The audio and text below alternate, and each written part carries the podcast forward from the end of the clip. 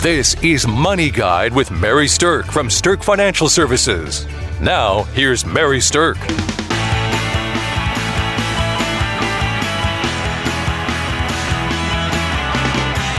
You've built your business. It probably has become your baby. And now you have to sell your baby. And that can be a very difficult time in somebody's life and, and kind of tough to look ahead at.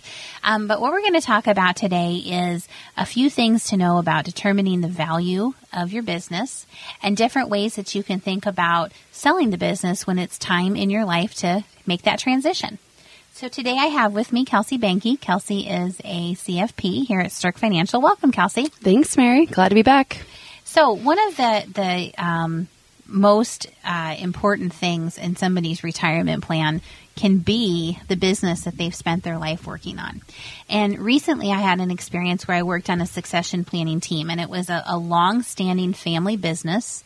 It had owners in the family that were siblings and we had a situation where kids of these siblings were now going to start taking over the family business. So as you can believe, there was a lot of different opinions and perspectives and pieces to work through. Uh, some of the kids were married and their spouses had opinions, and uh, you know, family dynamics can be kind of funny. So uh, we also had to factor in health issues, contingency plans, and then finished with a, a very long term plan for the sellers of how this transaction could maybe impact them.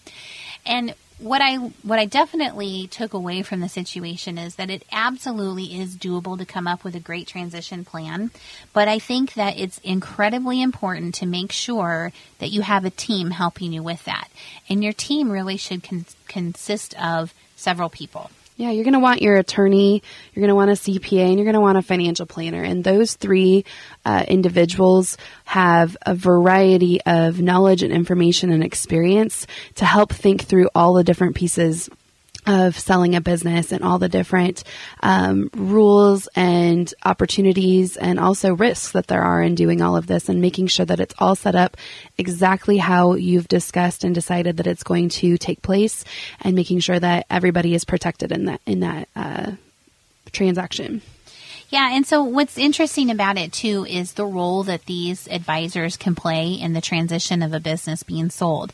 So, um, if you're going to sell it to your family, it's possible for everybody to work with the same team. Um, but I do think that there's merit to the idea that both the seller and the buyer, even within the family, might want to have their own unique team um, because um, while the overall goal is the transition of the business, the agenda of a buyer and a seller, whether it's inside the family or not, is different. The seller wants to make sure that the business can continue, that the customers are taken care of, that they create the best value for themselves so they can exit the business. And while there's common ground that the buyer wants the business to continue and the customers to be taken care of, their main goal is getting the best value when purchasing the business so that they can continue to grow and expand it and have a, a, viable business for themselves going forward. So there's some disparity in the overall goals of everybody, and so that's why it might make sense to have um, multiple advisory teams depending on how complex the transaction actually is going to be. Okay, so know that the business is like your baby and that it's going to be hard to part with. But the other thing to know is that the actual value of your business might be completely different than what you think the value of it is. So, Mary, can you tell us a couple of different ways that a business can be valued and how you might go about getting that information? Yes. So, first of all, you do have to do a business valuation. And the the business valuation itself is a key component to not only determining how you're going to sell it, but it's going to be a key component in your estate planning. And I'll tell you who's going to be the most interested in the value of your business is the IRS. Oh, darn it. because the way that it's valued and what is assigned value is absolutely of interest to them because they want to know how they can collect taxes on the sale of your business. So they're going to be very interested in, in what your valuation method was. So there's a couple different ways of valuing things. Number one, um, there's a rule of thumb valuation. Okay, and a rule of thumb valuation um, is kind of a loosely um, calculated valuation. So, for instance, let's say in, in my industry, in the financial industry, the value of a practice has to do with multiples of revenue. Okay. So whatever your revenue is that your, your business generates, a rule of thumb might be two to three times the, the multiple of that, or depending on if you're a manufacturing company, it's not necessarily a multiple of revenue. It would be a multiple of EBITDA. So EBI TDA, that's earnings before interest, taxes, and depreciation allowances. And so um, you have to kind of do a little research and investigate. Are there any rules of thumb in your industry? So, for instance, a manufacturing company, it might be seven to eight times EBITDA um, that it's the company is worth. Um, but then there's also additional rules of thumb that say, hey, if your EBITDA is below 5 million, your multiple is 4 to 5 times. If your EBITDA is above 20 million, your your multiple is 8 to 10 times. So the the rules of thumbs are good to know, but there's often nuances within them that really kind of point you towards what that specific value is. Now, you can use a rule of thumb, but if you're a big enough business, you're really not going to be sold on just the rule of thumb. You're going to probably have to get an actual business valuation done. And business valuations are costly, they're expensive to do. I've seen people pay many, many thousands of dollars to do a full on business valuation. I've seen them as little as 5000 but I've also seen them well above 100000 too. And there are not very many people that do business valuations. We don't do them, but we can refer you to someone who does do them that we think does a good job. Um, when they do that, though, there is um, the income approach and the asset approach to determining value. So, the income approach, the methodology is really based on how you expect to generate income from your company going forward. And the asset approach is determined on the basis of what the assets of the business actually are.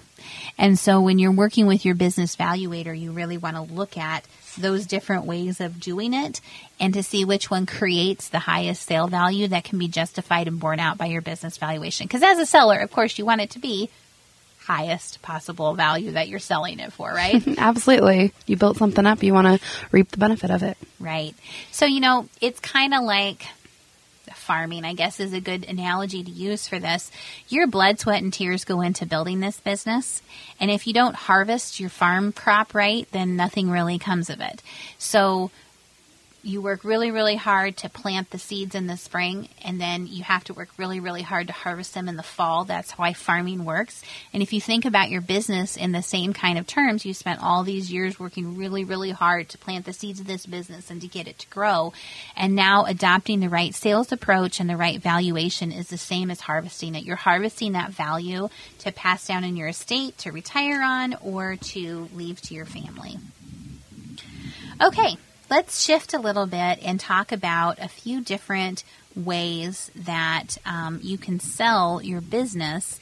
Um, but before we talk about selling it, I want to talk about something that's called a contingency plan.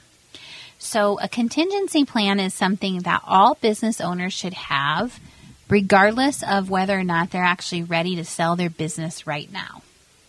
So, there are a few different things that can create the need for a contingency plan. If you die, I hope you have a contingency plan in place. If you become disabled and you can no longer take care of your company, I hope you have a contingency plan in place.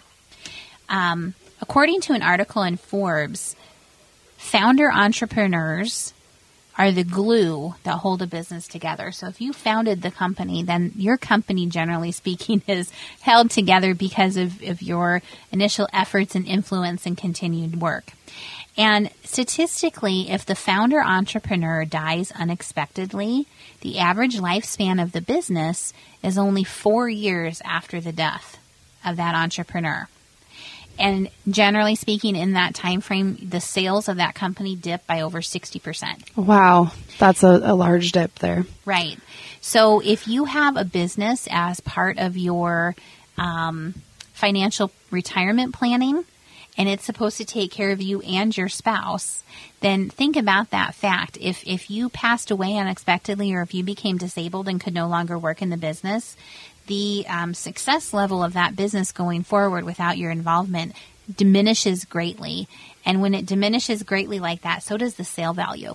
So having a contingency plan in place before an issue happens like this, I think is incredibly important to do. Absolutely. A contingency plan can just help make sure that those unexpected things that come at any time in your life that those aren't going to completely just kill off your business and make it impossible for your uh, spouse or uh, loved ones to be able to benefit from this business that you you built. Right. So we've built a really great business succession planning kit and a checklist of the things to think about in a succession plan. You can give us a call at 605-217-3555. We'd be happy to email this to you. And really it's going to be um, going through what the general information are, what the basics are, how you go about selling a business interest, how you go about valuing it, and things like that. And uh, it's a great resource for anybody who's thinking in the next few years they might want to sell their company.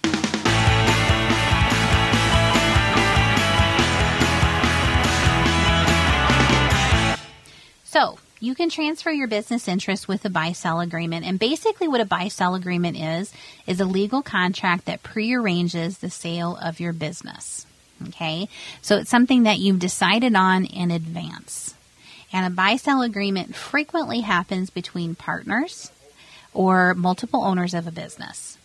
And um, it really can help you solve problems inherent in attempting to sell a closely held business. Because when you put your agreement together, you can really tailor it to your own needs. Absolutely. A buy sell agreement can be very customized to exactly uh, what is appropriate for your industry, for your partnership, and it can make sure that both uh, both sides are taken care of in the event that a, a sell needs to happen, whether it be, um, you know, you've become disabled and can't work in the business any longer, or, or you pass away.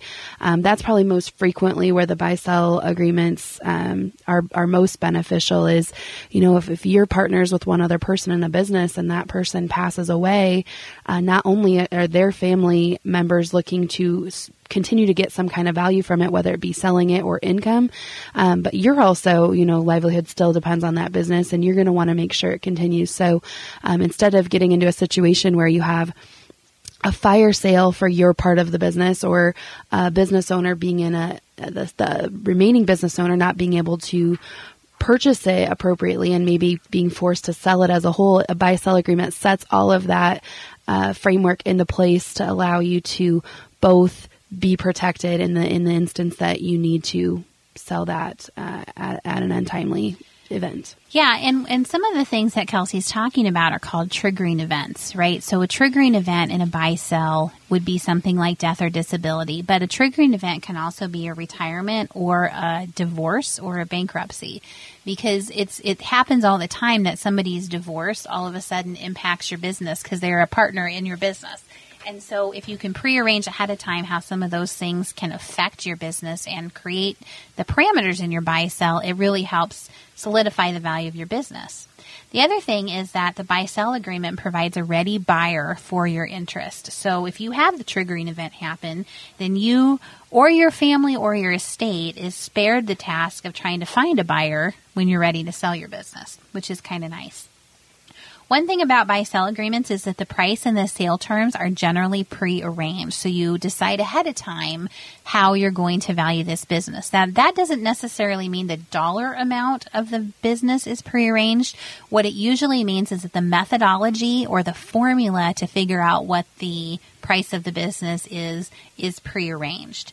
So at the time that you draft the agreement, you figure out what that formula is going to be, and then when the agreement is triggered, then you plug numbers into the formula to see who's going to get what money and how and when. Um, one of the things, though, that happens when you're bound under a buy sell agreement is you generally can't sell your business to someone else. So it is usually a binding agreement. And so that can have an effect on your estate planning. So if you have a significant amount of value wrapped up in the business that you own and you are going to enter into a buy sell with partners or somebody, then um, you want to make sure that you have coordinated the estate planning documents that you have on file with the buy sell. Okay. So buy sells can be, um, handled with cash deals. Buy sells can be having what's called a sinking fund set up where you're contributing money to create a cash pool for someone to fund that buy sell agreement. Or buy sells are very frequently funded with life insurance. So if there's two partners and they both have, uh, let's say, $2 million worth of interest in the business, you might end up buying a $2 million life insurance policy on each partner. And if the partner passes away, then the other partner has the cash to buy out the $2 million business interest from the deceased partner's family or estate. That's the simplest version of how a buy sell works, but they're very effective. Um, the biggest thing I see as a as a whole to avoid when you're doing buy sell planning and funding it with life insurance is that you don't have enough insurance to account for the fact that the business grows. So a lot of times people will say, "Oh, well, the business is worth four million dollars now. We each need a two million dollar policy." Well, hopefully nobody's dying anytime soon. But if they're going to die ten or twenty years in the future, and your business has multiplied a couple of times, you want to take that into consideration because that $2 million of insurance might not be enough to buy out the share based on the growth of the company. So do some forward looking when you decide on amounts. Okay, next we're going to go ahead and talk about um, some of the issues that you might have if you're going to do an outright sale. And an outright sale might be to somebody that's outside your family or it might be to somebody from inside the family. So, if you're going to keep your business inside the family, there are a number of different issues that might come up. Absolutely, Mary. And, and, you know, a lot of people, they want to keep things in the family. They want to pass it down. They want the family to continue to participate in this business, to continue to um, provide the benefits, products, services, whatever um, your business does to your community or to your uh, area. And the, the family issue is a very sensitive one but there are still a lot of issues that can go into that that need to be considered. Um, for instance, uh, conflicting needs of family and business? Well, you know, one of the best things you can do if you have conflicting needs of a family and a business is to engage a family council. So to form a family council that can assist in strategic planning for both the business and the family needs. There there's a lot of family dynamics in every family I've ever met. And the bottom line with that is uh, as long as you have open communication, you can figure some of these things out. I definitely also see identity issues um, with that. You know, children who are wanting to take over the business, you might, as an owner and as a parent or a, an uncle or aunt to that child or grandparent, you still remember them as a kid and still remember them, you know, maybe make, not making some wise decisions when they were growing up, but they've matured and evolved and now they want to take uh, partnership or ownership or participate in the family business and it's and it's hard to start seeing them now as a colleague instead of just a child that you're you're raising through the tough times of right. of teenage years so uh, that's definitely another one and trying to help identify what role everybody's going to play and and where are they best suited so um, another issue of selling your business to family is that the IRS scrutiny on the valuation of your business tends to be at a different level. So um, sometimes people are guilty of wanting to keep the business in the family, so they might discount the value of it, in which case there's not as much tax that will be due when that transaction takes place. So that's why the IRS sticks their nose in a little bit more and tends to scrutinize those transactions a little bit more. What they're just looking for is to make sure that the business is actually sold for the fair market value. So keep that in mind that if you're going to try to sell your business for less than fair market value, you could run into a little bit of an IRS um, issue and might you just want to be careful about doing that um, or discounting it too heavily. And that's definitely where the the team of people can come into play. Your attorney, your financial planner, and your CPA, they can come in and help. Uh, you know, guide and educate and advise you on how all of that works with the IRS and, and things that you need to watch out for and things you need to do to make sure that you're protecting yourself in that situation. Right. So ultimately, when you sell your business to a family member, your objective may be to keep the business within the family and make it as easy as possible for your relative to make the purchase. But when you sell your business to non family, your primary objective may be to get the highest possible price for the sale and also delay recognition of capital gains or taxation as long as possible uh, within the type of deal that you structure. So there's a couple different objectives depending on whether you're selling it to family members or non-family members. Um, also, there's different tax situations when you're selling it to another corporation versus to an actual person. So there's ways that you can structure it from tax purposes to minimize taxes with capital gains treatment. There's ways that you might end up maximizing taxes with asset sales and things like that. So you really want to involve your CPA and your attorney to understand what is the deal with the taxes on things. Now, you also could gift your business away. And I often get the question of why would I gift my business to somebody? All right, so let's take the family farm, for example. Okay. If you retire as a farmer and decide you want to sell your farm to your kids, to the next generation to take it over, there are going to be taxes due when you sell that. However, with farm ground, if you pass away, there's something called a step up in basis. And so a step up in basis means that your kids can inherit the farm without paying a lot of capital gains taxes on that. And it effectively moves the family farming business to the next generation and avoids a lot of the taxes. So you can consider that to be gifting at your death. You consider that to be a transfer at your death. But ultimately, there are some very good tax reasons to consider doing that depending on the type of business that you have. So we've talked a lot about business succession planning today. And when it's time to sell that company, give us a call to request your business succession planning kit and the checklist of what to think about with that. And uh, you can reach us at 605 217 3555.